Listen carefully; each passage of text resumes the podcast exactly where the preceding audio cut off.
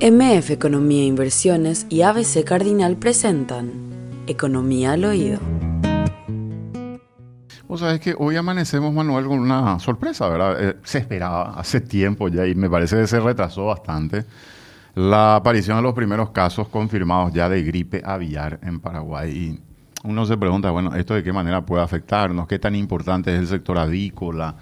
Eh, ¿Qué tan importante es para las familias? ¿verdad? Porque acá pensamos a veces en, las empresas o en las grandes organizaciones, las que exportan, las que venden en el mercado interno, pero también tenemos una gran cantidad de familias que vive de esto, ¿no?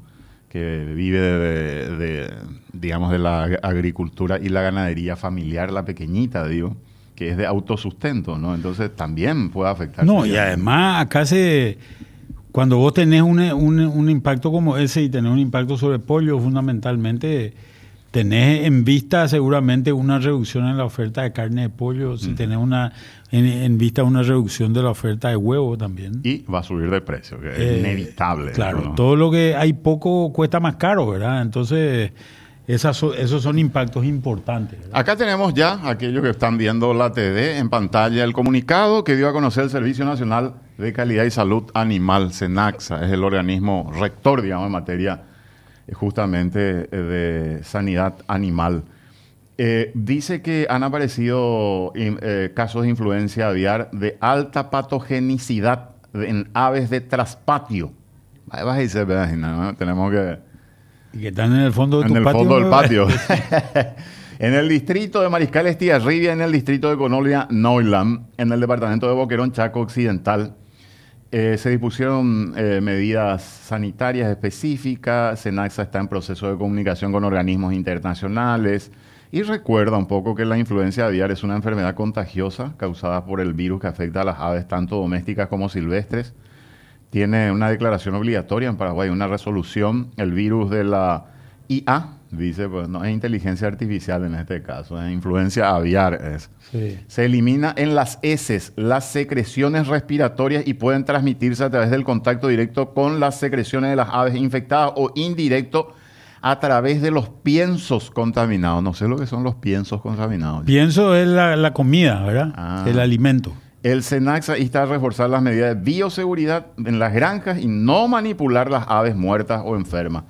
Dice que es importante mencionar que el consumo de productos avícolas como carne y huevo es seguro y que el estatus de país libre de la infección por los virus de la influencia aviar de alta patogenicidad en aves de corral no se pierde por los focos detectados en aves de traspatio. Es lo que dice eh, parte de este comunicado. Estamos con el director, justamente, Manuel, de epidemiología de Senaxa, el señor Carlos Ramírez. Don Carlos, ¿cómo le va? Muy buen día.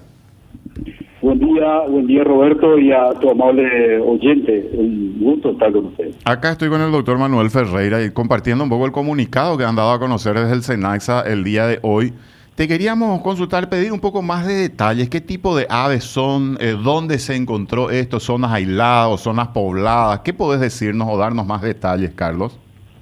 Perfecto, con gusto. Saludo también a, don Manuel.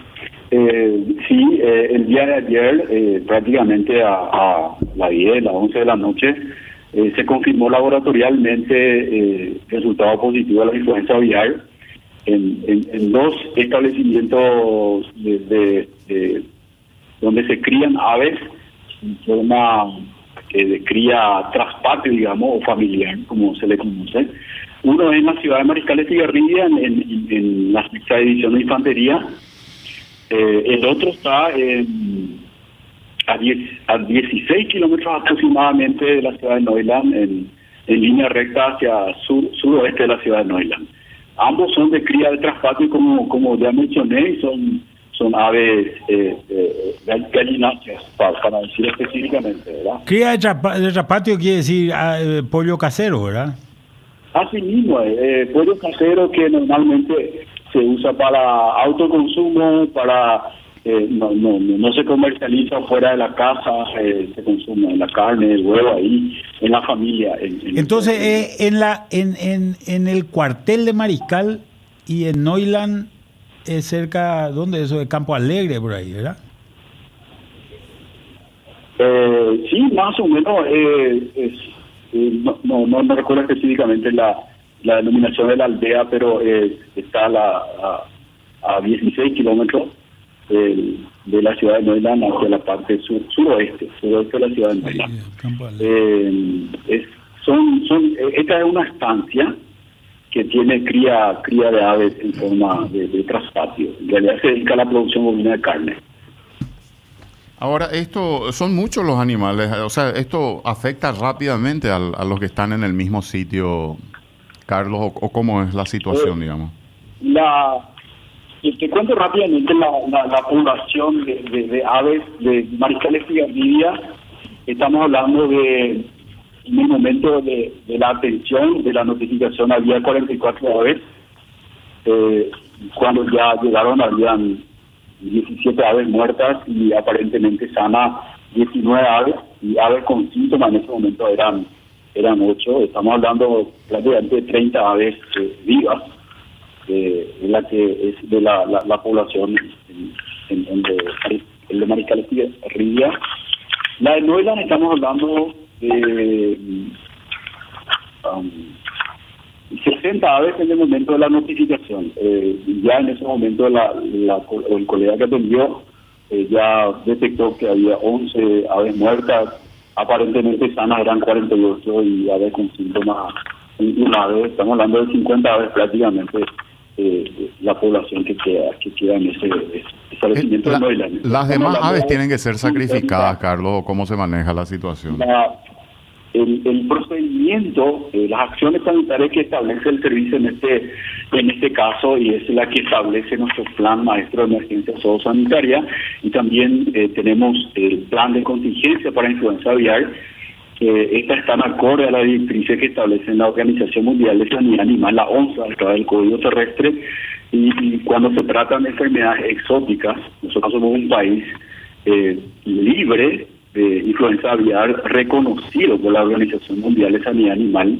El Paraguay se autodeclaró libre de la enfermedad, pero esta autodeclaración está reconocida por la ONSA, por la Organización Mundial de Sanidad Animal, y, en este caso el, la primera acción sanitaria que realiza el servicio de la zonificación del área geográfica de acuerdo a los riesgos. Estamos dividiendo el área geográfica en área de foco, donde están enfermedades, las aves enfermas, perifocal aproximadamente 3 kilómetros a la redonda, estamos hablando de un área de, vigilancia de 7 a 8 kilómetros a la redonda. Y en, cada uno de esos eh, en cada una de esas zonificaciones se realizan eh, acciones sanitarias diferenciadas. En el área del foco es la, el sacrificio sanitario de la totalidad de las aves, eh, la eliminación posterior y en las demás zonas se hace lo que se denomina rastreo epidemiológico de manera a poder eh, detectar otros probables casos que pudiera haber a través de brigadas de, de, compuestas por veterinarios del servicio y su paratécnico. En este momento están eh, asignados una, una brigada para la para el sacrificio y la eliminación del área focal y otras colegas están asignadas para trabajar en, en, la vigilancia y el rastreo epidemiológico. También se establecen eh, barreras sanitarias en lugares estratégicos donde probablemente podamos detectar eh, aves, eh, movimiento de aves, porque lo que se hace es una interdicción de la propiedad, evitando totalmente todo movimiento de, de, aves vivas, productos y subproductos de origen animal. Esas son las acciones. Una pregunta, una pregunta, doctor. Esto, ¿cómo se transmite? ¿Cómo llegó? El, eh, eh, esto llega a través de animales salvajes, paloma, otro tipo de, animales que, que portan, porque esto estaba en Argentina, creo que estaba en la provincia en la provincia de Chaco, ¿verdad? O algo así, ¿verdad? Eh, sí, nosotros, nosotros éramos el último país en la región de Sudamérica que no, no teníamos esta enfermedad. Eh, el último que, que, comunicó eh, de su detección fue Brasil en, en ave silvestre y, ahora nosotros éramos los únicos ya, ya en Argentina hace un buen tiempo que ya existe la enfermedad, más de 70 focos de influenza aviar, en Chile hace mucho que existe, en Uruguay también. Así que eh, para nosotros es la primera vez que se detecta esta enfermedad y, bueno, estamos actuando de acuerdo a, nuestros planes de emergencia para evitar que se difunda la enfermedad y, obviamente detectar probables eh, casos en otras zonas. Doctor, la otra cuestión... La, la pregunta que me hiciste, disculpa que no te respondí. Eh, la historia natural de la enfermedad de la influenza aviar está muy relacionada a las aves migratorias y nuestro país, justamente por nuestro país, pasan dos rutas aves migratorias. Eh, una que se llama Atlántico Occidental, que atraviesa de norte a sur la región, la región occidental, y justamente estos dos focos que tenemos en el Chaco están sobre esa línea. Casualmente coincide, así que el origen eh, probable, y para nosotros ya no es una hipótesis, sino ya podemos confirmar, de que el origen realmente son aves migratorias, que pueden ser aves migratorias eh, de norte a sur, las que van a, hacia el continente, pero también podrían ser aves migratorias de la región. Y esas son, esos son patos y palomas, ¿verdad? ¿Qué, Sí, sí, realmente hay montones, hay muchísimas aves migratorias. Eh, en el continente están las garzas, están las palomas, están los gorriones, están los patos. Eh, eh, que pueden, muchos de ellos van de norte a sur, otros se mueven en la región y, y, eventualmente pueden quedar como portadores y estar transmitiendo a las aves migratorias, porque la primera la primera fuente de infección son las aves migratorias. Estas aves migratorias vienen y se posan en los espejos de agua, en los espejos de agua descansan, se alimentan, y después continúan su viaje y en ese momento contactan con las aves que son autóctonas en la región porque eh, ellos se alimentan a través de eh, estas aves autóctonas, las aves migratorias y estas aves eh, que son autóctonas después se van y comparten con las aves de producción familiar, comparten su bebedero, comparten su alimento y ese es el momento de la de la, de la infección en, en, la cría de familiar otras partes. Una cosa, Carlos, el ser humano no es, eh, digamos, no, no puede transportar la enfermedad. Sí, se puede transportar mecánicamente, pero el virus es muy eh, es muy sensible a la alta temperatura. Eh, ¿Qué, significa transportar mecánicamente, Carlos? yo puedo llevar, yo puedo llevar todo conmigo, lo puedo llevar conmigo por mis zapatos, si yo manipulé no lo puedo llevar. Mm. Pero eh, eh, esa, nosotros hablamos de, nivel de riesgo, es muy baja la probabilidad de que de esa forma transmitirse. La forma más probable de alto riesgo son las de contacto de aves enfermas con aves sanas. Esa es la, la, forma más segura de contagio. Eh, ¿Cuál, es la cantidad, la población de aves que tenemos en el, en el Paraguay? Eh, por, lo menos las de corral, digamos, Carlos. ¿Hay, hay alguna estimación? La, la, de aves de corral, a ver, eh, la de aves de corral, que no sé si compartí bien el concepto, pero la ave de corral para nosotros son más de industriales. La de producción de carne, no decimos parrillero, la de producción de huevos pero también están las reproductoras y la incubadora, en total aproximadamente eh, es, muy eh, fluctuante porque se produce en 49 días se van a faena en vuelve a Estamos hablando de entre 25 millones a 27 millones de aves eh, de, producción industrial que se mantienen anualmente en el país. Y estas están mayormente concentradas en el departamento de Central, Cordillera, Paraguay, etcétera. Bueno, Carlos, te agradecemos muchísimo por el tiempo, muy amable. ¿eh? A la hora siempre por acá, por favor. Gracias, el director de epidemiología del SENAXA, eh, Carlos Ramírez, hablaba con nosotros. La tenemos en línea también ya, Manuel, a la señora Blanca Seupens del sector agrícola. Ella es presidenta de Granja Avícola La Blanca. ¿Qué tal, Blanca? ¿Cómo te va? Buen día. Eh, realmente con esta noticia que no es muy buena para el sector pero creo que se veía venir y estábamos ya preparados para afrontar esta situación. ¿Cómo, cómo, lo, cómo lo afrontan, digamos? ¿Cómo lo, lo, esperan a partir de ahora? Porque mientras estaban en los países limítrofes, uno ya imaginaba que esto eh, era una cuestión de tiempo para que llegue al Paraguay. Estamos viendo casos en zonas del Chaco todavía, pero los grandes establecimientos de producción los tenemos, tengo entendido, en la zona de la región oriental. Eh, ¿Qué medidas de precaución se toma a partir de todo esto, Blanca? Y la verdad que para combatir la influenza aviar lo, lo esencial es la bioseguridad. Y eso es lo que estamos abocados todas las empresas avícolas de Paraguay y de toda la región. Paraguay sí tiene una gran ventaja que no está en rutas de aves migratorias en, con mucha circulación, entonces realmente somos el último país donde esta enfermedad ha llegado y sí en el Chaco hay una ruta de estas aves y creemos entonces que fue la que ocasionó. Normalmente también en esta época del año eso debería ya de disminuir porque las aves estas llegan desde el norte huyendo del frío y en este momento sí ya están regresando al, al otro hemisferio, ¿verdad? Entonces es la época de donde debería de ir desapareciendo y nosotros estamos muy esperanzados de que eso sea solamente un poco de aves silvestres que hayan pasado a esas aves de traspatio que están muy lejos de la producción industrial de nuestro país. Así que creemos de que va a ser un poco aislado y que esto eh, no se va a repetir. Estamos muy esperanzados en eso. Eh, digamos, el, eh, le preguntamos cuál es la población de, aves acá en Paraguay. Eh, a Carlos hace un momentito nos decía 25, 27 millones aproximadamente para producción de carne y huevos. digamos, en, el tema industrial concretamente, Blanca, ¿ustedes tienen estimaciones desde, la, desde el sector avícola de, de cuántos estamos hablando, cuántos pueden estar en riesgo eventualmente? La verdad es de que la, la producción nacional es muy grande. Uno no se imagina nomás los volúmenes de lo que uno está hablando.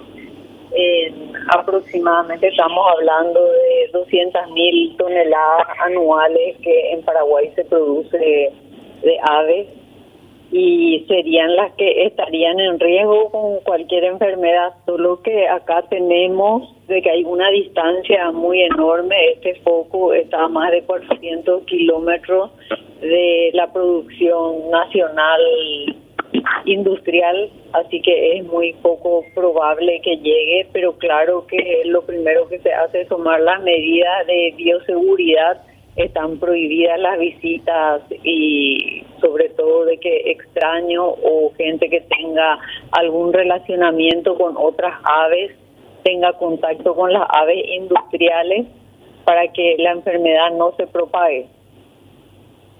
Eh, en el caso del, del, sector, digamos, hoy uno lo que teme, y eso lo decíamos acá con el doctor Ferreira, eh, uno lo que teme es si afecta a uno de los establecimientos. Bueno, allí estamos en un problema tremendo porque no sé qué parte abastece el mercado local y si hay exportaciones actualmente de los productos que ustedes tienen, Blanca.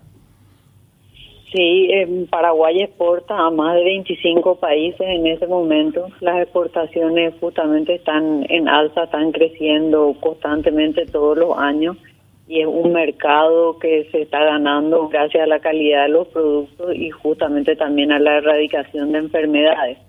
Cuando se hablan de exportaciones, normalmente son aves de traspatio las que dan positivo, no afectan en nada a las exportaciones porque esas no se consideran industriales, esos no son los productos que se exportarían, ¿verdad?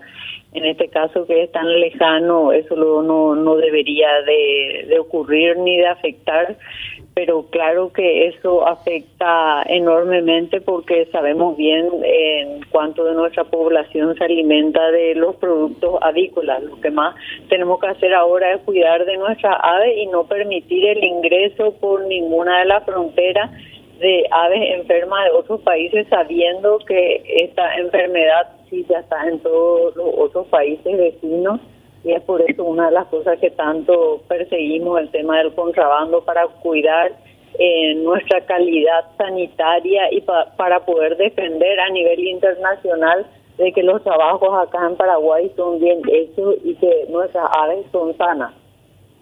Eh, justamente estaba pensando más, ¿cómo, ¿cómo se abastecen ustedes de, las aves para las crías, Blanca? ¿Cómo funciona el sistema? ¿De dónde los traen? ¿O, ustedes mismos eh, lo dejan, los van produciendo? ¿Cómo es el sistema para aquellos que desconocemos un poco todo esto?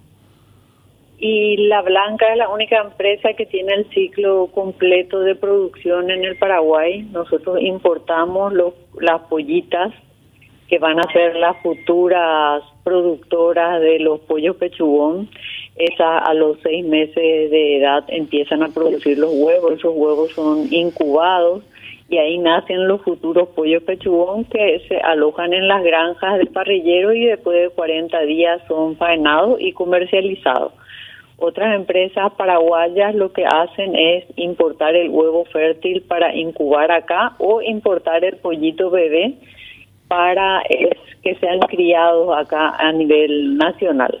En la mayor parte de la genética de, de pollo o de ponedora que llega a nuestro país son importadas de Brasil en este momento Brasil también hasta ahora es libre de la enfermedad en las aves comerciales o en las granjas industriales, así que ellos también tienen un sistema de, de bioseguridad que hacen por zonas para que esta enfermedad también una vez que pueda surgir se pueda controlar. Bueno, Blanca, te agradecemos mucho por el tiempo, muy amable como siempre.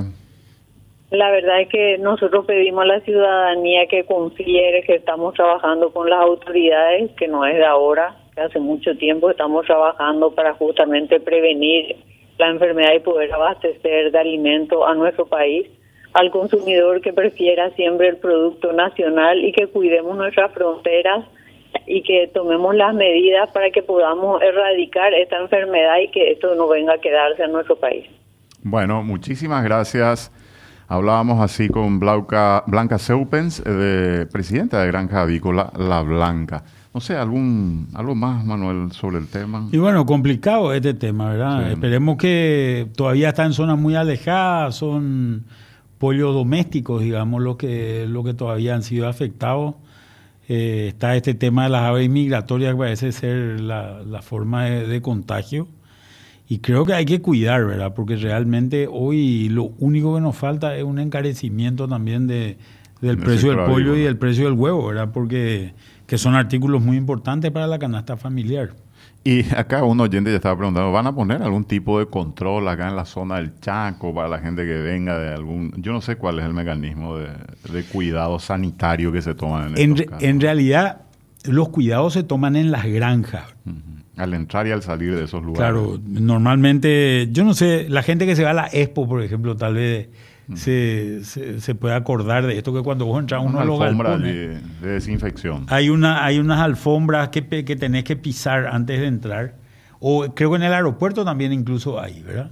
Ese, ese tipo de cosas, ¿verdad? E, es, eso más o menos lo que, lo que se cuida. Tenés que cuidar, obviamente, en, en, las plantas de producción y tenés que, cuidar eh, mucho también en, en las grandes. Este, ¿Por dónde empezamos, Manuel? Porque está el, tema de las estadísticas que fueron dadas a conocer, a ver cómo está un poco la economía. Eh, hablamos de la inflación, de la expectativa de la inflación. Se habló esta semana del tema del proyecto de ley este de la caja. Así que no sé por dónde arrancamos. ¿eh? Bueno, para mí, yo quería, quería comenzar con la parte de chisme, ¿verdad? Sí, sí, me encanta. me encanta. que es, eh, se, está, se está empezando a ver más, más claramente quién va a ser el equipo económico, parecería ser. Sí, sí. Ahí la vemos muy activa a Lea Jiménez y yo creo que Carlos Fernández Valdovinos también está a la expectativa. Es más, los invitamos de pasada para que vengan. Sí, no, no tuvimos respuesta, así es que le queríamos dar la oportunidad un poco de exponer cuál es la visión, qué es lo que están planteando. Vamos a volver a invitarle, ¿verdad? Yo creo que, que es interesante escuchar las posiciones de, ellos con relación a varios temas que están, que están en la agenda. Dicen que, Carlos Fernández es el, futuro ministro de Hacienda. Sí, eso suena fuerte el nombre de Carlos Fernández. Sí, y que Lea iría más al palacio con, con eso, Eso también, también se dice, ¿verdad? Eh, otro cargo el equipo económico está compuesto por varios cargos, ¿verdad? Ahí el ministro de eh, Obras. El presidente es el ministro de Hacienda. Sí. Presidente está el canciller. Está, Rubén Ramírez es el que está acompañando a todas partes. Y suena Rubén Ramírez Rubén Ramírez, Yo creo que Rubén Ramírez es número o nombre puesto allí en el gabinete. Sí. después el otro del que, bueno, bueno, de Baruja se está hablando como, Juan Carlos Baruja. como ministro de Obras Públicas. Eh, Man- eh, eh, Baruja es senador electo, ¿verdad? Sí. Y ahí también hay un tema que es importante que afecta más al tema político, ¿verdad? Eh, yo no sé si él va a jurar y después va, a ser ministro o directamente no va a jurar. Eh, Yo, y hay una situación que se plantea con lo de Erico Galeano, que surgió el día de ayer, que fue imputado por la fiscalía y piden su prisión. Si Erico Galeano está en prisión, eh, si esta Cámara de Diputados autoriza el desafuero de Erico Galeano, que lo pidió el, el presidente electo, pidió que se someta a la justicia. Eso no, no sabemos si se tiene que entender como que parlamentarios de eh, Partido Colorado aprueben el desafuero de Erico Galeano. Si él va a prisión preventiva, yo no sé si puede jurar. Entonces ahí se corre un poco la lista.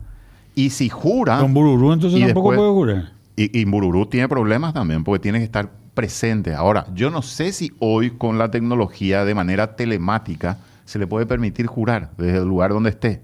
Porque no tienen condena firme, ¿entendés? Entonces allí eh, tenemos un dilema un poco eh, que no sabemos cómo lo van a resolver. Porque si no juran, se corre la lista con los más votados. Y entiendo que Lea Jiménez ingresa allí como senadora. Y si Baruja sale Y si- también, en- hay Claro. dos lugares. Eh, y si, y si Baruja sale, este, jura y sale, entonces vamos a tener a el suplente que tenga que asumir.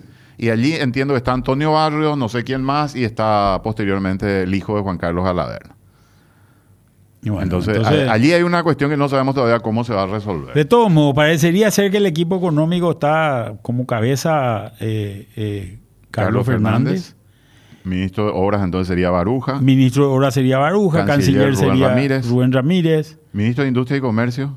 No, no, yo no escuché ningún nombre. Gustavo. Leite fue ministro. Muchos hablan de que él podría volver al Ministerio de Industria Claro, pero también está en el Senado, ¿verdad? También está en el Senado. Entonces No, daría no- no sé otro si llegó a entrar, ¿verdad? Sí, sí, él entiendo que entra. Entiendo. que- Eh, el otro, el ministro de Agricultura, que también está, que suenan. Dos casos había, ¿verdad? Uno es Pastor Soria, Yo la verdad que allí no escuché ya. Pastor Soria, y el otro que suena es Enrique Han, ¿verdad? Ambos son políticos, ¿verdad? Pero creo que, creo que ambos son ingenieros agrónomos también, ¿verdad? En, en- en- en ese caso. Y el otro miembro pleno sería el presidente del Banco Central. Sí. Eh, presidente del Banco Central, yo escuché varios. el, el ¿no? mandato del actual presidente, ¿cuándo Fe- vence? Fenece con el Con el presidente de la. República. Coinciden, ¿verdad? digamos, en el periodo. Coinciden, sí. O sea, ¿Y quién, quién sería Manuel Vos? Que, y uno que me contaron, eh, Abreu se mencionaba como uno de los candidatos al banco, no sé si al directorio del Banco Central del Paraguay. Eh, Hoy es hay- presidente de la Comisión Nacional de Valores. sí, hay un cargo vacante en el directorio todavía. Eh, tengo entendido que se presentó una, una abogada, no recuerdo el nombre, eh, el, el nombre, ella se presentó por parte de- del Ejecutivo, pero ten- tengo entendido que todavía no hay ninguna decisión, el Senado creo que es el que tiene que, que- que definir. Creo que en este caso es solo el Senado, ¿verdad? El que, el, el que tiene que definir. Y, y eso está pendiente. El caso del presidente, hay, hay rumores que hablan de Jorge Corbalán, el expresidente, que está en el Fondo Monetario Internacional eh, como, como uno, uno de los casos eh, donde, donde posiblemente eh, que, que posiblemente sea, sea el caso. Y el otro caso es el caso de Carlos Carballo. Carlos Carballo también es Ya ex, fue, ya fue director del Banco Central. ex, exdirector del Banco Central. sí, Hoy está en una empresa financiera privada. en una empresa financiera privada, exactamente. Entonces, esos son los cargos que... Y el otro cargo que, fa- que faltaría sería el, el- el de la Secretaría Técnica de Planificación, ¿verdad? Acá ahí sí que no escuché nada. Acá Irene Cristina Escriba fue la última designada. Exactamente. Pe- Pero, ella fue gerente de. pero tengo entendido que ella todavía no ha sido aprobada, digamos, aprobada por el por el Parlamento. ya. ¿verdad? Que falta, falta todavía su aprobación eh, por el lado del Parlamento. No, no. Cinco miembros tiene el directorio del banco. Cinco miembros. Cuatro integrantes y un presidente. Así mismo. Hoy está José Cantero Sierra, el presidente, Fernando Filártiga Cantero, Humberto Ariel Colmán Castillo, Carmen Marín Rodríguez. Y faltaría la aprobación del nombre que estábamos mencionando. Sí, hay una cosa que también escuché por ahí en el, en el rubro de los chismes, ¿verdad? Sí. De que parecería ser que el, el- el- el presidente electo cree que ya hay muchos abogados en... Ah, sí. En- Tiene en- fobia a los abogados. No, no, no, no le tiene fobia a los abogados, pero Es dice que, un poco. dice que hay muchos abogados, ¿verdad? Imagínate vos que tendría que, eh, que con un abogado es suficiente. Fernando Filártiga en este caso es, es el abogado. Para el, Irene palacio, Escrivá- para el Palacio necesitan un abogado, pero para el Banco Central está Irene Escribá, que es, eh, estuvo mucho tiempo en la unidad jurídica del banco. No, Fernando Filártiga es abogado y es miembro del directorio.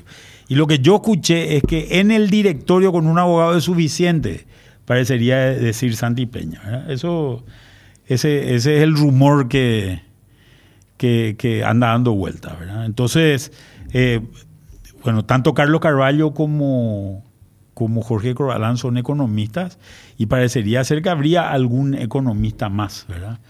Que, que no sé quién sería. Varios ex eh, miembros del directorio del banco trabajan hoy con el grupo Cartes, ¿verdad? Sí, varios, Varios ex miembros del directorio. varios. Eh, está Rafael Lara, eh, por un lado, Pacielo, eh, Pacielo, Fernando Pacielo, está... o sea, exfuncionarios del banco, no miembros del directorio presidente, sino ellos dos de altos cargos. ellos dos sí fueron directores. fueron directores, perfecto. Sí, ellos dos fueron directores. Fernando incluso fue Y Carlos Fernández, que fue presidente del banco. ¿verdad? Carlos Fernández, que fue presidente del banco. eh, Fernando Pacielo incluso creo que fue viceministro de Economía también. en sí, su también, también. Eh, en fin, esos. No creo tampoco que se desarme toda, to- todo, todo el equipo. Eh, el equipo y también hay otro, otro tema también que es complicado. Con esta aprobación de la ley, esta de puertas giratorias, yo no sé cuál es la, la- la gran voluntad que hay de pasar del sector privado al sector público, porque después el retorno es muy complicado, ¿verdad? Eh, yo estuve hablando con varios funcionarios actuales que me, me- me comentaban los problemas que- que- que tienen ahora para retornar a espacios del sector privado. ¿Qué tan, qué, qué tan importante es, eh, qué tan importantes son estas designaciones, Manuel? Es importante, por supuesto, estamos hablando del Banco Central del Paraguay siempre, que es el- la entidad eh, que regula todo el sistema bancario, el sistema crediticio, cambiario, todo lo monetario. Eh, pero digo nomás por la presencia de esta gente y la función que cumple hoy el Banco Central y la situación que se tiene, ¿verdad? Porque tiene que haber un buen diálogo entre el Banco Central, el equipo económico, el Ministerio de Hacienda. Eh, yo no sé si vos ves una situación bien complicada desde el inicio del mandato de Santiago Peña o no, Manuel, o son cuestiones puntuales las que hay que solucionar. O sea, ¿hay una cuestión más sistémica o son cuestiones más bien puntuales las que se, tienen que ver desde el principio? Bueno, hay temas, hay temas que son importantes, ¿verdad? Que, que hay que ir resolviéndolos. Uno de los problemas es cómo, cómo generar, eh, eh, por, el lado, por el lado fiscal, es cómo generar un espacio fiscal para poder hacer lo que el presidente quiera hacer, ¿verdad? Eh, a ver, hoy no tenés, y esto lo hablamos varias veces ya acá, hoy no tenés lugar para poder decir voy a hacer tal puente, tal ruta, etcétera, etcétera. Porque en realidad la deuda llegó a un nivel que hace que los intereses que, pagan que se pagan en la deuda ya estén en el en límite por dos razones. Por una razón, porque genera mucho gasto rígido, ese es un gasto obligado que tenés que hacer porque si no entras en default. Y por otro lado, porque gran parte de la deuda está en dólares y tus ingresos en dólares ya están casi topeados con el pago de intereses. Entonces, ese es un tema que lo tenés que, lo tenés que resolver. ¿Cómo generás espacio fiscal? ¿Cómo generás ese, o qué haces para generar Con la espacio fiscal? promesa de no aumentar ni crear nuevos impuestos, porque esa es una promesa de campaña de Santiago Peña. A no ser que pise sus palabras y empecemos con un proyecto de reforma tributaria desde el vamos.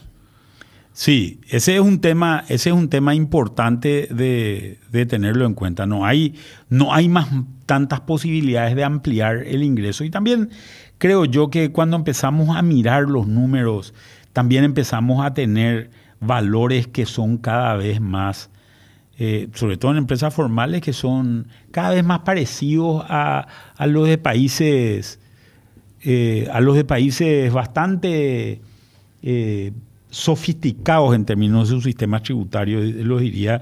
En la región, por ejemplo, el, el, la carga tributaria de una empresa formal está, es muy similar a la carga tributaria de una empresa en Chile, por ejemplo. En Argentina o en Brasil. No, no, en Argentina es más alta, pero yo no le quiero parecer a Argentina. ni tampoco le quiero parecer a Brasil. Creo que son malos ejemplos. Pero, yo creo que hay que tomar esos ejemplos porque suben la tasa, la presión tributaria y no mejora la situación. O sea, no, y además generan... no, vamos a estar, que esto va a ser Suiza más o menos si aumentamos los impuestos. Y mentira, o sea, depende de qué hagamos con Y además generan una evasión monstruosa para poder sobrevivir las, las empresas, las pymes argentinas. Eh, la otra vez leía un meme que decía, muy, era muy, muy interesante lo que decía, cómo crear una pequeña empresa en Argentina y decía crear una gran empresa y después sentarte a esperar. esa era la forma. Tragicómico, ¿verdad? Sí, pero, esa era la realidad. Y sí, yo conozco, yo conozco, tengo muchos amigos en Argentina y, y realmente la situación es terrible para una pequeña empresa, ¿verdad? Más allá de todos estos problemas de inflación y compañía, la cantidad de impuestos. Vos tenés un impuesto de 1% por cada transferencia que haces bancaria, ¿verdad? yo te quiero pagar a vos una cuenta y para pagarte 100 tengo que, tengo que transferir 101 porque uno se queda en el medio. Y, imagínate eso para cada transacción, desde comprar una empanada por delivery en adelante, ¿verdad? En el eh, caso de los ojeros, por ejemplo, de cada tres, eh, de tres camiones que se exportan, uno es para el fisco. Más o menos esa es la relación. Sí, y, el otro uno te come la el otro uno es para el Banco Central, o sea, por la diferencia cambiaria. Eh, por la diferencia cambiaria. El año pasado el precio de la soja a nivel mundial era de 650 dólares, el precio promedio al agricultor en Argentina estuvo en 188, ¿verdad? Esa es la, la, diferencia. Obviamente eh, la situación es calamitosa, ¿verdad? Y hay muchísima evasión, pero muchísima evasión, ¿verdad? Con, con, esos valores. Y creo que eso no es lo que, lo que nos interesa. Nosotros estamos eh, eh, en un esquema que creo que es razonable y creo que hay que trabajar sobre lo que mucho se ha hablado durante mucho tiempo, que es la, el recorte de gastos sobre todo. ¿Y Entonces, allí entramos en qué? O sea, ¿cómo recorto gastos, Manuel? Pues en el corto plazo no voy a conseguir un recorte muy sustancial, o sí se puede conseguir. Yo creo que el recorte más importante que podés conseguir hoy es un recorte vinculado fundamentalmente al tema jubilatorio. Al, tema caja fiscal.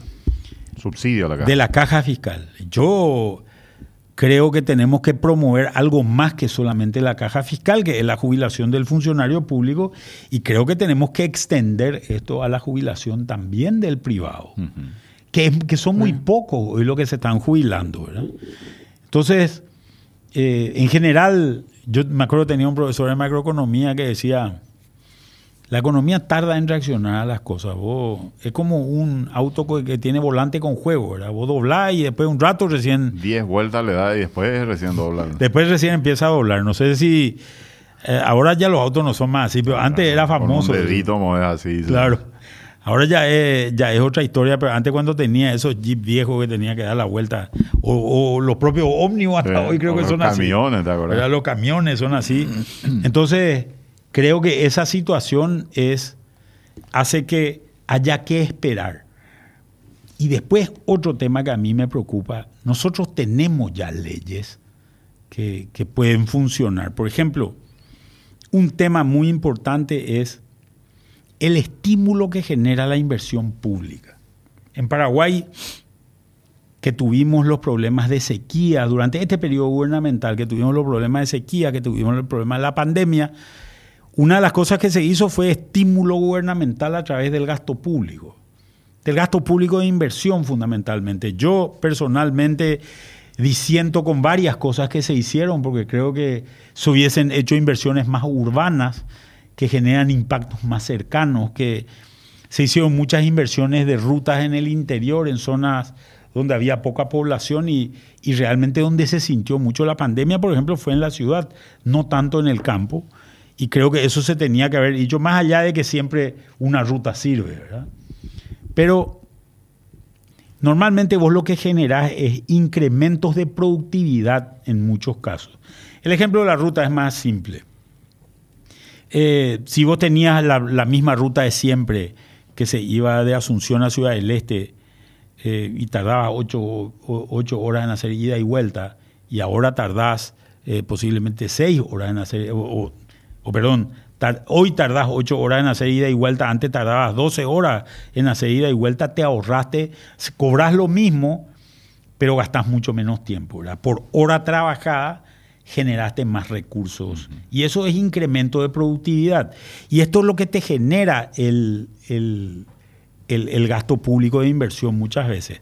Lo mismo pasa cuando haces un desagüe cloacal. Porque al final lo que tenés es eh, mejoras en, en, muchos aspectos porque vas a gastar menos en salud, porque vas a tener mejor, mejor salubridad. Eh, vas a generar también un recurso importante porque al final eso es hacer un pozo, poner un caño y volver a tapar el pozo, ¿verdad? Eh, lo que necesitas, vas a tener mayor eficiencia porque los raudales, por ejemplo, van a, tener, van a generar menos problemas, etcétera. En electricidad también, porque vas a poder implantar industrias, etcétera. Todo esto creo que es muy importante, pero para esto tiene que funcionar bien eh, los sistemas de inversión pública en Paraguay. Uno de los problemas que muchas veces tenemos es que lo que se llama el SNIP, que, muy poca gente conoce, tal vez el, Sistema Nacional de Inversión Pública, que está integrado, por ejemplo, por, eh, pongo el caso del ejemplo de, las APPs, está integrado por eh, la, Dirección de Inversión Pública del Ministerio de Hacienda, más de la Secretaría Técnica de Planificación, más la Dirección de Proyectos Estratégicos del, Ministerio de Obras Públicas, de repente vos metés un, una propuesta en ese, en, ese tema y esto tarda mucho en salir por, por ciertos problemas de gestión que hay en, muchos casos. Y eh, a las pruebas me remito, decía mi papá, ¿verdad? Eh, y cuáles son, qué, es lo que pasó? Hoy tenemos, bajo el sistema APP, una ley que se pasó en el año 2013, tiene ya 10 años. Tenemos un solo, un solo proyecto bajo esa ley, que es donde al Estado le cuesta mucho menos, por lo menos. ¿Cómo funciona la Ruta 2, que es la única que está bajo ese esquema?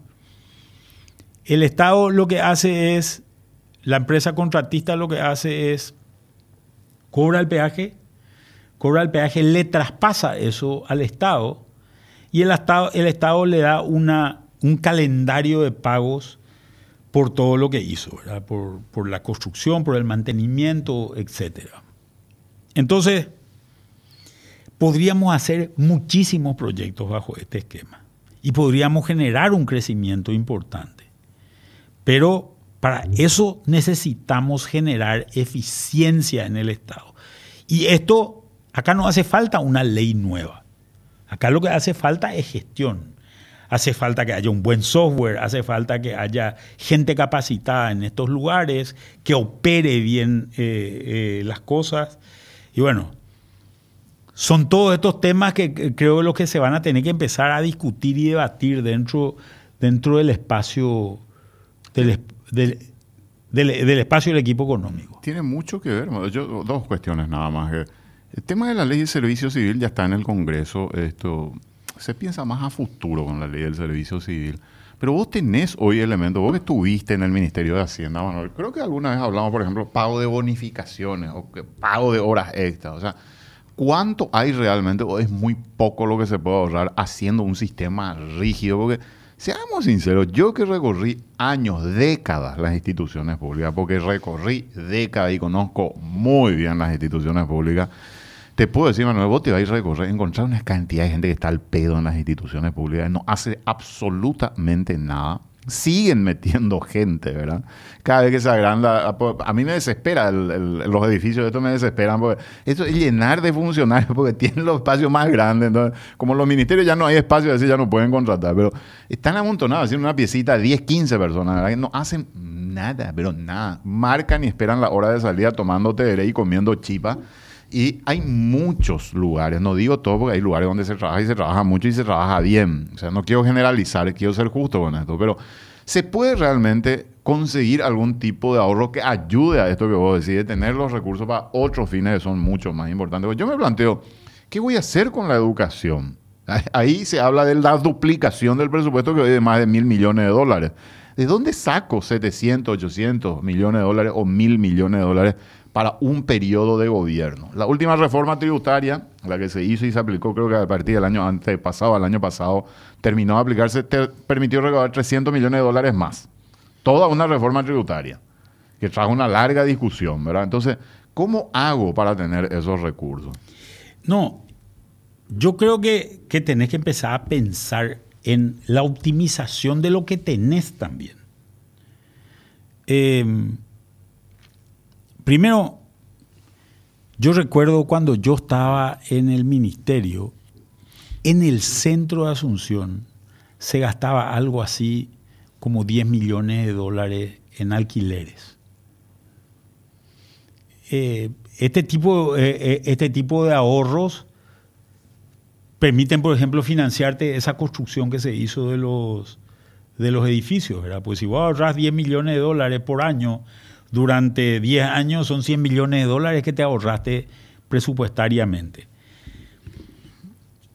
La cantidad, y esto creo que la gente puede colaborar en, armar los, la lista de este tipo de, de cosas. La cantidad de terrenos públicos que se podrían optimizar es... Cuarteles hay muchísimos acá en la zona.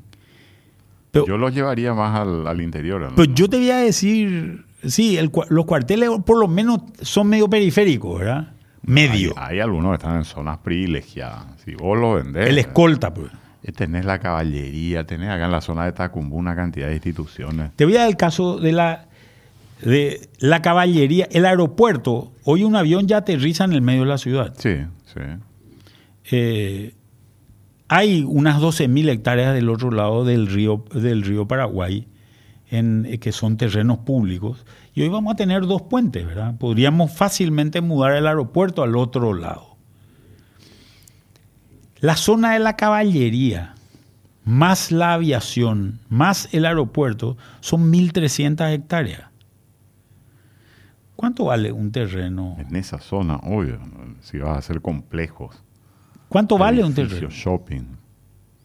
Eh, no ¿Cuánto está por metro cuadrado en la zona? Es carísimo.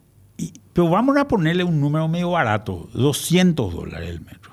200 dólares el metro es el terreno más barato de Asunción casi hoy, ¿verdad? Si tenés 1.300, 1.300 hectáreas, quiere decir que ahí tenés, tenés más o menos un valor total de 2 millones, 2.600 millones de dólares que los puedes reconvertir y usar para otra cosa. Puedes hacer el aeropuerto, puedes hacer básicamente lo que quieras y te va a sobrar dinero. Te doy otro ejemplo. La cárcel del buen pastor. Este es el único país del mundo donde tener una cárcel en el medio de la ciudad, ¿verdad? La zona más cara. En la zona más cara tener una cárcel, ¿verdad? Eh, no tiene ningún sentido, ¿verdad? No tiene ningún sentido. Aunque sea que sea un parque, ¿verdad? Eh, o, que, o que puedas hacer cosas, ¿verdad? Eh, en fin, me parece que hay una necesidad de, volver eficiente y aprovechar recursos.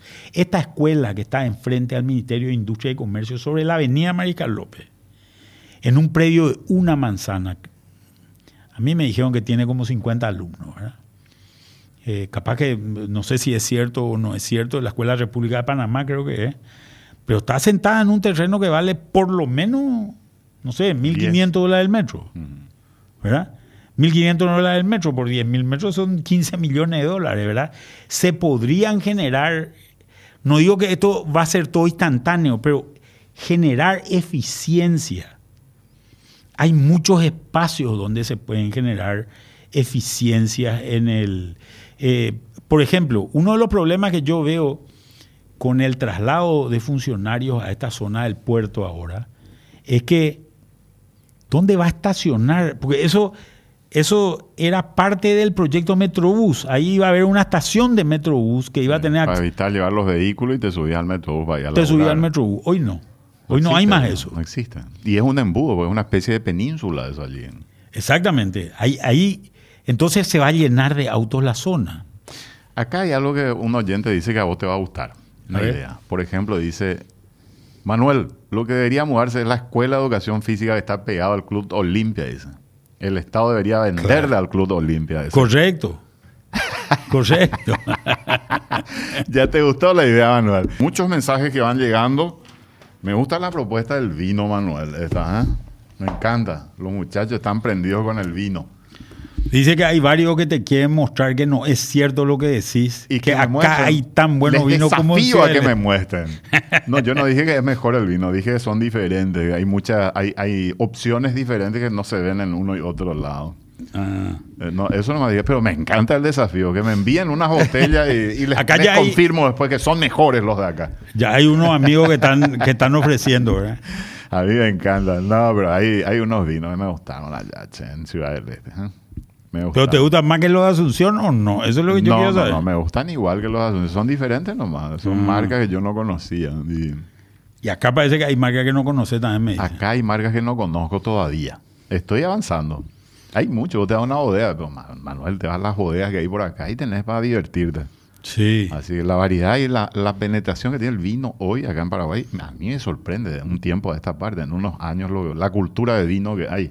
Y ahora que viene el fresquito, mejor el todavía. fresquito ¿verdad? es el tiempo ideal para el vino, a temperatura ambiente si es posible. ¿eh? Sí, pues temperatura ambiente de enero no es. no, ahí eh, no. No es Y recomendable. No le puedes poner hielo al vino. Sí. Como algunos hacen, son criminales que le ponen el hielo al vino O- o, y al soda. champán. Hay varios criminales. Ahí tienen que ir presos esos que le ponen hielo directamente. Hielo al y soda, ¿verdad? Y soda peor todavía, ¿verdad? Agua tónica, no sé. Agua tónica para tomarlo así en forma... para no sé que te vaya a la sí, cancha, ¿verdad? Y esté en la barra brava. Ahí- Che, hablando de la cancha, acá me dice un colega, me dice, lo más probable es que los militares compren la cancha Olimpia así como están las cosas, me dice.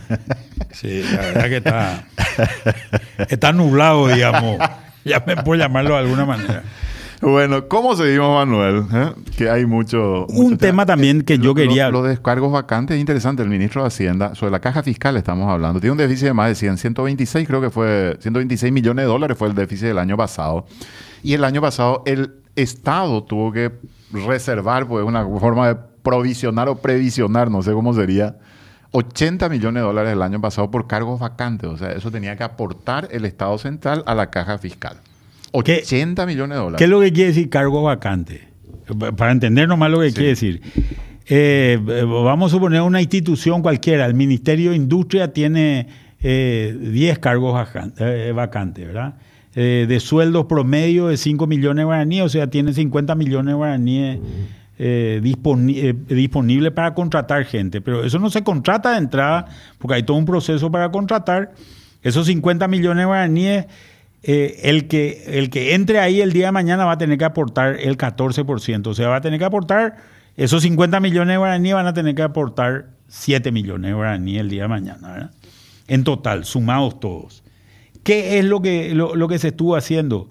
Sin contratar a la gente, se estuvo aportando igual los 7 millones de guaraníes para tratar de tapar medianamente el agujero que tenía eh, la caja la fiscal. caja fiscal, ¿verdad? Imagínate. Acá estamos viendo en esta imagen la publicación del día de hoy de ABC, donde está un poco la, la situación, los aportes y los cobros de jubilados y herederos o pensionados y el resultado del déficit o el superávit y el porcentaje del déficit. Es eh, esto, vos mira y te asustás, Manuel. Yo la verdad que no dejo de sorprenderme. Vemos que los empleados públicos tienen un superávit, lo tienen los magistrados judiciales y el magisterio nacional también lo tiene en menor medida. ¿eh? Se va achicando esto rápidamente. Los docentes universitarios eh, tienen déficit, yo no sé si está... Y los militares y policías, que el problema más grave está en el sector de los militares, ¿verdad? Este es el, cuadro que eh, dio a conocer el Ministerio de Hacienda datos de enero al 30 de abril de este año. O sea, es parcial. Lo que, lo que a mí me, me, me llama la atención es, yo si fuese empleado público estaría, mirando este gráfico, estaría extremadamente preocupado, ¿verdad?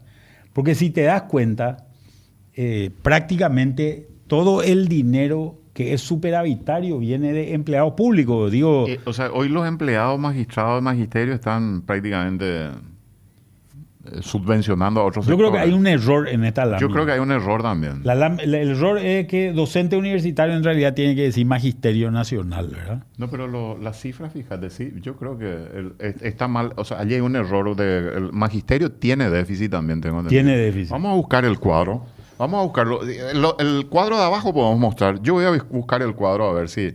El magisterio yo tengo entendido que tiene déficit y los números no puede tener 183 mil millones de déficit, no, no dan las cifras allí, hubo un error evidentemente en la Claro. publicación. Eh, El, el que tiene ese déficit es el El- el magisterio, magisterio nacional. nacional, exacto. O el que puede tener ese déficit. El déficit que, o sea, pero los números están cruzados allí, porque la cifra de aportes y pagos está bien, pero no el resultado del déficit. eh, de... Así es. Acá tenemos las modificaciones que fueron realizadas año tras año, ¿eh? y estas son las perforaciones a la ley de la caja fiscal que entiendo yo que a partir del 2014-2015 aproximadamente empieza a declinar y a tener déficit, porque tenía superávit la caja en términos globales. Sí, así es. Eh, y, son 12, creo, acá hay 12. Fíjate que lo que, lo que hicieron fue, los enfermeros comenzaron en el 2007, después de la reforma, y ahí todo el personal de, de blanco, obstetra, odontólogo, médico, eh, médico de organismo del Estado eh, y psicól- psicólogos, todos se metieron dentro del mismo régimen, básicamente, ¿verdad? Y después se hizo el de las fuerzas públicas, que también es, eh, es muy grande. Eh, y finalmente eh, guardaparques y personas con discapacidad que, que empiezan a tener estos, estos esquemas eh, de jubilación. ¿verdad? Y acá el problema es muy sencillo, Roberto. El problema es que si vos no, ap- no aportás, el problema que vas a tener al final es que no va a alcanzar la plata, ¿verdad? Y esa plata la va a tener que poner alguien. Y ese alguien somos todos los que no, no estamos en esto. O se aplica mucho, eh, yo no sé si eso es cierto, y los abogados del sector administrativo que conozcan del Estado, me gustaría que nos den una mano, porque entiendo que hay una ley que establece la posibilidad de un prorrateo también cuando hay déficit manual. ¿Prorrateo de Y qué? un prorrateo de los beneficios. O sea, si el Estado no puede poner la plata, se prorratean los beneficios. Y ahí sí vamos a entrar en un problema serio. Y- Porque vas a tener que repartir lo que tenés. Más que eso no. Entonces ahí no te van a pagar lo que corresponde, sino lo que Esas hay. van, a ser, esas van a ser las decisiones que en algún momento dado se van a tomar porque se van a tener que tomar. Es como, yo, yo no sé si la gente, la gente un poco más vieja, hace más de 20 años ya esto, debe recordar el pre-2003, cuando un funcionario público no cobraba su sueldo en el mes. Sí. Eh, No se le pagaba el primero del 20, mes. 20 días de retraso, más o menos, 15 días o 20 días de Sí, retraso. cobraba. variaba, eh, porque la plata no alcanzaba, ¿verdad? Vamos a tener que retornar a ese tipo de cosas en un momento dado si es que nos generamos un ajuste importante y significativo en este tema, ¿verdad? Y si no paramos también de meter funcionarios públicos, ¿verdad? Para que, porque, porque son amigos de algún político de turno que ha sido recientemente electo, ¿verdad? Creo que esas son las cosas que, que hay que, que hay que considerar. Bueno, este, hubo un rumor también, Manuel, de que el viceministro de Tributación permanecería en el cargo eh, dentro del, del- del plan de chismes que estábamos hablando de, Sí. de futuro. Me están escribiendo nomás acá y me están recordando eso también. Está también ese chisme, sí. Sí. Así es. Bueno. un tema que me preocupa, Sí. y, y lastimosamente se nos fue el tiempo, pero un tema que me preocupa es la baja de precios de productos agrícolas. A nivel internacional. A nivel internacional, y voy a hacer de- a nivel de titulares esto, ¿verdad? Estamos teniendo bajas en soja, maíz, trigo. Eh, Ba- bajas en el- los precios. en los precios. Eh, Ahora, esto, Manuel, ¿nosotros cuánto ya exportamos y cuánto queda por exportar de esta No, campaña? no, no, no, no tengo, no tengo en mente el número exacto, ¿verdad? Pero, pero empezamos a ver ya valores que, que, que empiezan a bajar. Ahí tenemos algunos gráficos donde se, donde se nota eso, esos valores. Este, este es el caso del maíz. El maíz ha bajado, hoy están valores de 554, esto es eh, centavo de dólar por bushel. Podemos ir pasando los otros cuadros, así eh, vamos viendo los precios por el tiempo que nos queda nomás. El caso, el caso, esto es el caso de soja que, hoy está en 1.300, también es centavo de dólar por bushel, esto, esto es más o menos 500 dólares, está al precio más bajo, casi al precio más bajo en el año, en, lo, que, en lo que va de un año. Y el otro que tenemos es, este es trigo, eh, trigo que está a 605, había llegado a valores muy importantes, esto también es, eh, eh, es una baja importante. ¿Y a qué se debe esto? entre otras cosas, una gran expansión de la producción en Brasil. Hubo una sequía muy fuerte en Argentina, pero esa sequía muy fuerte en Argentina fue más que compensada por Brasil. Inundó el mercado Brasil. Claro, que eh, también está, está, está, se está sustituyendo la compra. China, que es el mayor comprador del mundo, le está comprando mucho, mucho a Brasil y ha dejado de comprar mucho en Estados Unidos. México también está empezando a comprar mucho en Brasil. Eh, y estas, eh, eh, estas situaciones hacen que, que, las cosas vengan, vengan cambiando de manera importante. Entonces, es una situación que, que genera una cierta preocupación, creo yo, en, ciertos sectores y, bueno, hay que ver la forma de ir protegiendo también estos precios. Una última pregunta, Manuel. Eh, veo que Itaú modificó su estimación de crecimiento económico. Eh, todos prácticamente han modificado al alza la estimación de crecimiento económico. ¿Ustedes se mantienen, Manuel, en que podía Porque nosotros ya estamos lo alto, pues. Ustedes ya estaban alto, por eso nomás te pregunto si va a ser más alto todavía la estimación. Nosotros estamos en valores estimados más o menos del orden de 7,4 más o menos de crecimiento para este, para, para este año. ¿verdad? Y muy, muy basado en, en, dos eventos. ¿verdad?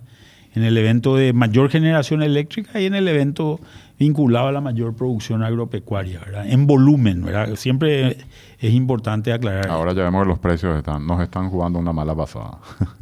Y bueno, siempre uno se protege con mayor producción, ¿verdad? También eso ayuda mucho.